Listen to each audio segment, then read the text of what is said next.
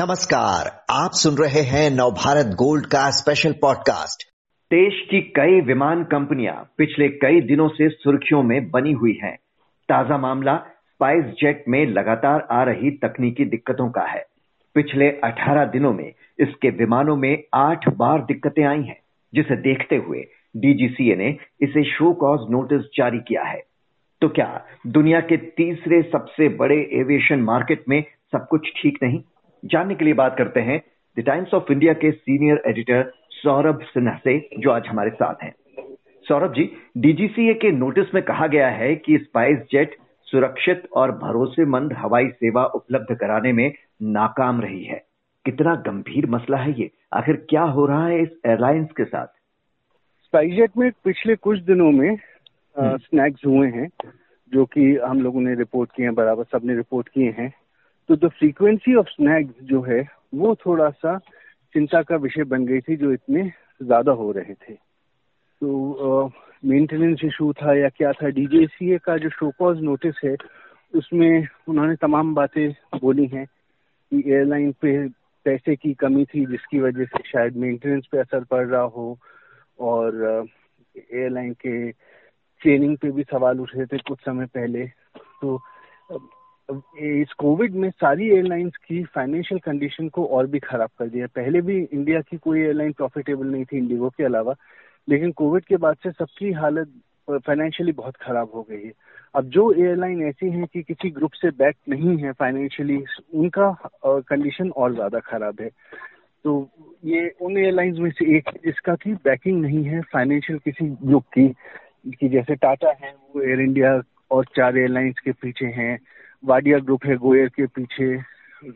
तो बैकिंग वाली बात है इस समय इनकी बैकिंग नहीं है स्पाइसजेट की किसी फाइनेंशियल की कोई बैकिंग हो उनकी स्ट्रॉन्ग इसलिए पैसे की तकलीफ़ वहाँ ज़्यादा महसूस हो जाती है। तो इसका क्या असर हो रहा होगा इन चीज़ों पे? पैसे की दिक्कत से ही तकनीकी दिक्कतें भी जुड़ी हैं क्योंकि 18 दिनों में आठ गड़बड़ियाँ ये तो बहुत गंभीर मसला है।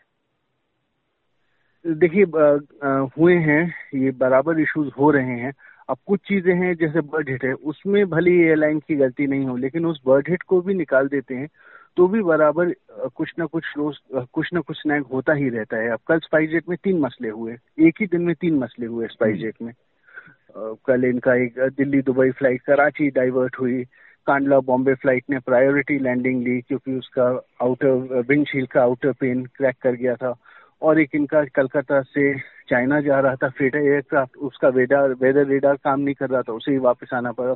तो कल ही के दिन में तीन, ये डीजीसीए का नोटिस पाँच जुलाई को इशू हुआ है, और पाँच जुलाई को ही ये जेट के साथ हुए थे। हम्म। ये तो आपने कहा कि चलिए फाइनेंशियल सपोर्ट नहीं मिल रहा है, वो एक वजह हो सकती है। लेकिन देश की सबसे बड़ी प्राइवेट एयरलाइन इंडिगो में भी सब कुछ ठीक नहीं दिख रहा। फ़्लाइट डिलेज लगातार वहाँ पर बढ़ती जा रही हैं। अभी पिछले दिनों तो बड़ी संख्या में स्टाफ के ना पहुँचने पर फ़्लाइट टाइम पर ही नहीं उड़ पाई। इतनी बड़ी कंपनी में ये हालत कैसे? देखिए, कहीं परेशानी है कि भाई पैसा नहीं है, इसलिए परेशानी है। और कहीं परेशानी ये है कि लगता है लोगों को कि कंपनी की हालत इतनी बुरी नहीं है। फ्लाइटें कोविड से पहले जितनी चल रही हैं प्लेन उतने ही चल, भर के चल रहे हैं कोविड से पहले जितने। अब तो बहरहाल कम हो गया है, पिछले एक महीने में कम हो गया है। लेकिन ओमिक्रॉन के बाद से और पिछले एक ये ये जो समर शेड्यूल जब तक गर्मी की छुट्टियों वाला सीज़न जब तक चल रहा था तो उस पीरियड में बहुत अच्छे नंबर हो गए थे। ऑलमोस्ट प्री कोविड लेवल पे हम लोग वापस आ गए थे। तो वहाँ क्रू के मन में थोड़ा ये ये एक रोष था कि भाई इतना हमसे काम करवा रहे हैं। ऑलमोस्ट कोविड के पहले जितना हम काम कर रहे हैं कोविड के पहले जितनी ऑलमोस्ट फ्लाइंग कर रहे हैं, लेकिन कोविड के समय के जो कट थे सैलरी कट वो नहीं गए। तो इंडिगो में मसला ये था कि हमारे काम ऑलमोस्ट प्री कोविड लेवल पे आ गया है, लेकिन हमारी जो कोविड समय की जो तनख्वाह कटी हुई थी, वो पूरी तरह से बहाल नहीं हुई है। इंडिगो में हार्ट बर्न का रीजन ये था। ये अप्रैल में पायलटों के बीच में रोष हुआ था तो उस समय कुछ पायलट इनके सिक लीव पे जाने की सोच रहे थे। इंडिगो ने कुछ को सस्पेंड भी किया था, वो अप्रैल की बात थी। और अब ये हुआ कि एयर इंडिया जो है वो दबा के हायरिंग कर रहा है। टाटा जो है वो काफ़ी अच्छे पैमाने पे हायरिंग कर रहा है। फॉरेन एयरलाइंस भी हायरिंग कर रही हैं। तो जब इन लोग टाटा की एक इमेज है अच्छे एम्प्लॉयर की। तो एयरलाइन इंडस्ट्री में जब लोगों है कि चलो टाटा के यहाँ हमको जॉब मिल सकती है तो वहाँ पे वो लोग इतने नंबर में पहुँच गए कि इंडिगो की फ्लाइटें ही ऑपरेट नहीं पे फ़र्क पड़ गया सैटरडे को। तो it was it was you know staff को लगा वहाँ हमारे पास बेटर ऑप्शन है कि वो खोज में वो चले गए और उसमें वो, उस दिन फ़्लाइट है इंडिगो की असर कर गई। तो इंडिगो में द प्रॉब्लम इज़ कि वहाँ पैसा होते हुए प्रॉब्लम है। बाकी एयरलाइंस में प्रॉब्लम यह है कि पैसा नहीं है तो प्रॉब्लम है। तो हो भी प्रॉब्लम नहीं हो तो भी प्रॉब्लम पैसा की तो ऐसी माया है। आपने एयर इंडिया में कहा कि भर्तियाँ हो रही हैं, इस वजह से इंडिगो में ये देखने को मिला। अभी तो मार्केट में आकाशा जैसी कई नई कंपनियाँ भी उतरने को तैयार हैं। ऐसे में बढ़ते कंपटीशन के बीच स्पाइस जेट जैसी कंपनियाँ जो परफॉर्म नहीं कर पा रही हैं, इनके लिए कितना खतरा है? देखिए, अब स्पाइस जेट को अपना पब्लिक में फिर से कॉन्फिडेंस जीतना पड़ेगा। क्योंकि स्पाइस जेट में कंफर्ट स्पाइस जेट की जो फाइनेंशियल हालत थी, उसकी वजह से इनके जो पुराने जहाज़ हैं, जो मैक्स के अलावा जितने भी जहाज़ हैं, वो ज़्यादातर पुरानी हैं सिर्फ़ इनके आठ नौ जो मैक्स हैं, वो नए थे। उसके अलावा सारे जहाज़ पुराने हैं। तो उनकी रख रखाव ना होने के कारण से सीटें का, आर्मरेस्ट का टूटना, उनका विंडो होती है विंडो का थोड़ा सा हल्का सा हिलक के रहना, ये इस तरह की चीज़ें थी। ये कंफर्ट वाले इशू थे। तो कंफर्ट वाले इशू पे इतना लोगों ने शायद नहीं माइंड किया। अगर आप देखिए स्पाइस जेट का लोड फैक्टर सबसे ज़्यादा होता था। कल तक भी आप देखिए, जितने भी इंडियन एयरलाइंस हैं, उसमें सबसे ज़्यादा भर के स्पाइस जेट के प्लेन ही चलते थे। क्योंकि लोग एक बार को कंफर्ट फैक्टर को फिर भी नजरअंदाज कर देते थे कि हमें पॉइंट ए से पॉइंट बी जाना है, थोड़ा कंफर्ट कम भी होगा तो भी पहुँच जाएँगे हम। लेकिन अब जब सेफ्टी पे डीजीसीए के शोकॉज नोटिस ने जो सवाल उठाए हैं, उसके बाद से अब लोग जो है वो विकल्प तलाशेंगे। और आज की डेट में अब विकल्प हैं, अगर आपके पास, आपको पैसा खर्च करना है, दिल्ली से बॉम्बे जाना है, आपको आपको सात हज़ार रुपये का टिकट लगेगा। तो आप अपना विवेक इस्तेमाल करेंगे कि कौन सी एयरलाइन आपको लगता है कि मुझे थोड़े कम मुझे आराम से और बिना किसी रिस्क लिए मुझे पहुँचा देगी। तो अब SpiceJet will have to win over public confidence again SpiceJet का एक तरह से ये वो मोमेंट है जो कैडबरी का हुआ था, जब कैडबरी की चॉकलेट में जर्म्स निकले थे और कैडबरी को फिर नए सिरे से अपना पब्लिक में कॉन्फिडेंस जीतना पड़ा था। तो अब ये देखने वाली बात है कि स्पाइस जेट लोगों का भरोसा दोबारा जीत पाती है या नहीं जीत पाती।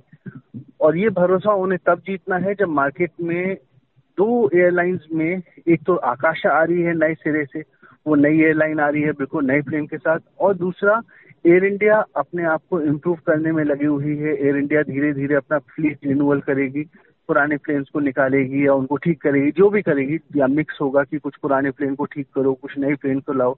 तो मार्केट में अब लोगों के पास ऑप्शन आ रहे हैं और आना शुरू होंगे अगले। आकाशा इस महीने के आखिर से चलना शुरू हो जाएगी, जुलाई आखिर में दो प्लेन से। एयर इंडिया की भी फ्लीट रिन्यूअल होगा धीरे धीरे जेट टू का भी पता नहीं, उन्हें एओसी तो मिल गया है, लेकिन वो उनका फ्यू अभी क्या फ्यूचर अभी पता नहीं कि कब उड़ेंगे कैसे उड़ेंगे कितना समय तक उड़ेंगे क्या करेंगे। अभी जेट टू के बारे में क्लैरिटी नहीं है कुछ। तो अब स्पाइस जेट का देखना है कि वो लोगों का भरोसा दोबारा जीत पाती है कितना जीत पाती है। हम्म। तो तीसरे सबसे बड़े एविएशन मार्केट में जिसमें कहा जा रहा है आने वाले समय में काफ़ी ग्रोथ की उम्मीद की जा रही है क्या हमारी एविएशन इंडस्ट्री सही दिशा में है या इसमें बड़े स्तर पर सुधार की ज़रूरत है? और अगर है तो वो क्या? एविएशन इंडस्ट्री में जो सुधार की ज़रूरत है, वो एक कॉस्ट साइड से भी है।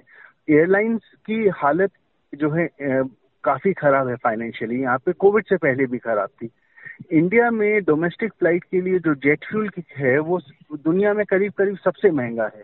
तो इंडिया में जेट फ्यूल की एक तो बेस प्राइस भी बहुत महँगी होती है, उसके ऊपर से टैक्सेस बहुत लगते हैं। तो इन सबको मिला के इंडिया में एयरलाइन जो है बहुत कॉस्ट फ्रेंडली नहीं है। India is not a cost friendly market for airlines तो एयरलाइंस का सर्वाइवल जो है यहाँ पे काफ़ी मुश्किल रहता है, क्योंकि ऑपरेटिंग कॉस्ट बहुत ज़्यादा है। अब आज की डेट में एक आप एक, आप आप ऑनलाइन जाके सर्च करेंगे, दिल्ली, बॉम्बे का आप दिल्ली, कलकत्ता, किसी का भी देखेंगे तो ये जो so called full service airline है, आपको कई बार लो कॉस्ट कैरियर से सस्ती मिल रही होंगी। तो यहाँ पे कोई लो कॉस्ट नहीं है। कॉस्ट करीब करीब सबकी एक ही है कि एयरपोर्ट नहीं अलग से कोई लो कॉस्ट एयरपोर्ट तो है नहीं, सबका एक ही एयरपोर्ट से ऑपरेट कर रहे हैं। और सबसे बड़ी बात है फ्यूल फ्यूल्स इतना महँगा है इंडिया में ATF aviation turbine fuel jet fuel domestic flight के लिए सबसे महँगा है। और अभी इंटरनेशनल फ्लाइट्स के लिए जो फ्यूल है, वो भी महँगा हो गया है। तो इंडिया में सबसे पहला रिफॉर्म जो होना है एयरलाइंस को जो करना है, वो तो करना ही है। लेकिन आज से नहीं, ये बात मैं, मेरे को खुद सुनते हुए अब 2005 से मैं सुन रहा हूँ कि एयरलाइंस की यही डिमांड रही है कि भाई जेट फ्यूल को थोड़ा सस्ता करो जेट फ्यूल की प्राइस को रैशनलाइज करो। 2005 से आज तक लेके वो नहीं हुआ है। आज सत्रह साल से तो मेरे को सुनते हुए हो गया है कि जेट फ्यूल बहुत महँगा है जेट फ्यूल की प्राइस रैशनलाइज करो। तो इंडिया में ऑपरेटिंग कॉस्ट जो है एयरलाइन के लिए बहुत ज़्यादा है। दूसरी बात, कोई भी एयरलाइन हमारे यहाँ इंडिगो होती थी, जो कि थोड़ी फाइनेंशियली प्रॉफिटेबल थी कोविड से पहले। कोविड के बाद से कोई भी एयरलाइन प्रॉफिटेबल नहीं है। सब लॉस में है। इंडिगो भी लॉस में है। सारी एयरलाइन लॉस में है। तो एक तरफ़ आप डीप लॉस में हैं। दूसरी तरफ़ हर हफ़्ते, हर पंद्रह दिन में जेट फ्यूल और महँगा हो जाता है। फिर रुपया भी गिर रहा है और जितनी एयरलाइंस है, उनकी जो ऑपरेटिंग कॉस्ट है, वो डॉलर डिनोमिनेटेड होती है। आपका एयरक्राफ्ट का जो लीज रेंटल है, वो डॉलर में है। आपका एयरक्राफ्ट के जो फॉरेन आप ऑपरेट करते हैं तमाम कई इनके एम आर ओ एक्सपेंसिस जो हैं मेंटेनेंस एक्सपेंसिस वो सब डॉलर डिनोमिनेटेड है। रुपया आप करीब करीब अस्सी पे है। तो इनके खर्चे बढ़ते ही जा रहे हैं। कमाई कम है। इंडिया बहुत प्राइस सेंसिटिव मार्केट है। आप थोड़ा सा भी अपना प्राइस रिफ्लेक्ट करेंगे एफ़ में तो ग्रोथ गिर जाती है। अब हम लोग जो है, चार लाख तक डेली टच कर रहे थे डोमेस्टिक पैसेंजर आज से एक डेढ़ महीने पहले तक गर्मी की छुट्टियों वाला जो सीज़न चल रहा था। हम्म। उसके बाद से फ्यूल बराबर महँगा होता रहा फ्यूल महँगा होता रहा टिकट की प्राइसें बढ़ानी पड़ी। टिकट की प्राइसें दस बीस परसेंट बढ़ी हैं तो अब ग्रोथ इतनी जो चार लाख पे हम पहुँच गए थे आज हम करीब करीब तीन लाख डेली पे गिर के आ गए हैं। तो अब हमारे डेली पैसेंजर लोड जो है करीब तीन लाख कल तीन लाख पाँच हज़ार था इफ़ आई रिमेम्बर करेक्टली तो तो India is a very price sensitive market तो एयरलाइंस को तो बहुत कुछ करना ही है लेकिन एयरलाइंस को एक एक अच्छा कॉस्ट फ्रेंडली एनवायरनमेंट भी देना ज़रूरी है, जो कि अभी तक नहीं मिला है। अभी इतनी एयरलाइंस आई, गई बड़ी बड़ी एयरलाइंस आई बड़ी बड़ी एयरलाइंस गई। अगर ये कॉस्ट वाला चीज़ को कंट्रोल नहीं किया गया तो India will be an airline जहाँ पे बैट्समैन की तरह से अनफॉर्चुनेटली एयरलाइंस आएँगी, कुछ समय खेलेंगी पिच पे और फिर आउट होकर चली जाएँगी। अभी स्टेबल एनवायरनमेंट इंडिया के जब तक ऑपरेटिंग कॉस्ट की तरफ़ से नहीं मिलेगा एयरलाइंस को भी थोड़ा सपोर्ट चाहिए कॉस्ट की तरफ़ से जो कि नहीं मिल रहा है उनको खासकर जेट हम्म। फ्यूल में। जी। बहरहाल हालिया घटनाएँ काफ़ी डराने वाली हैं। उम्मीद करते हैं कि ये एयरलाइंस को अपने अंदर बड़े पैमाने पर सुधार करने के लिए मजबूर करेंगी। सौरभ सिन्हा जी बहुत बहुत शुक्रिया आपका।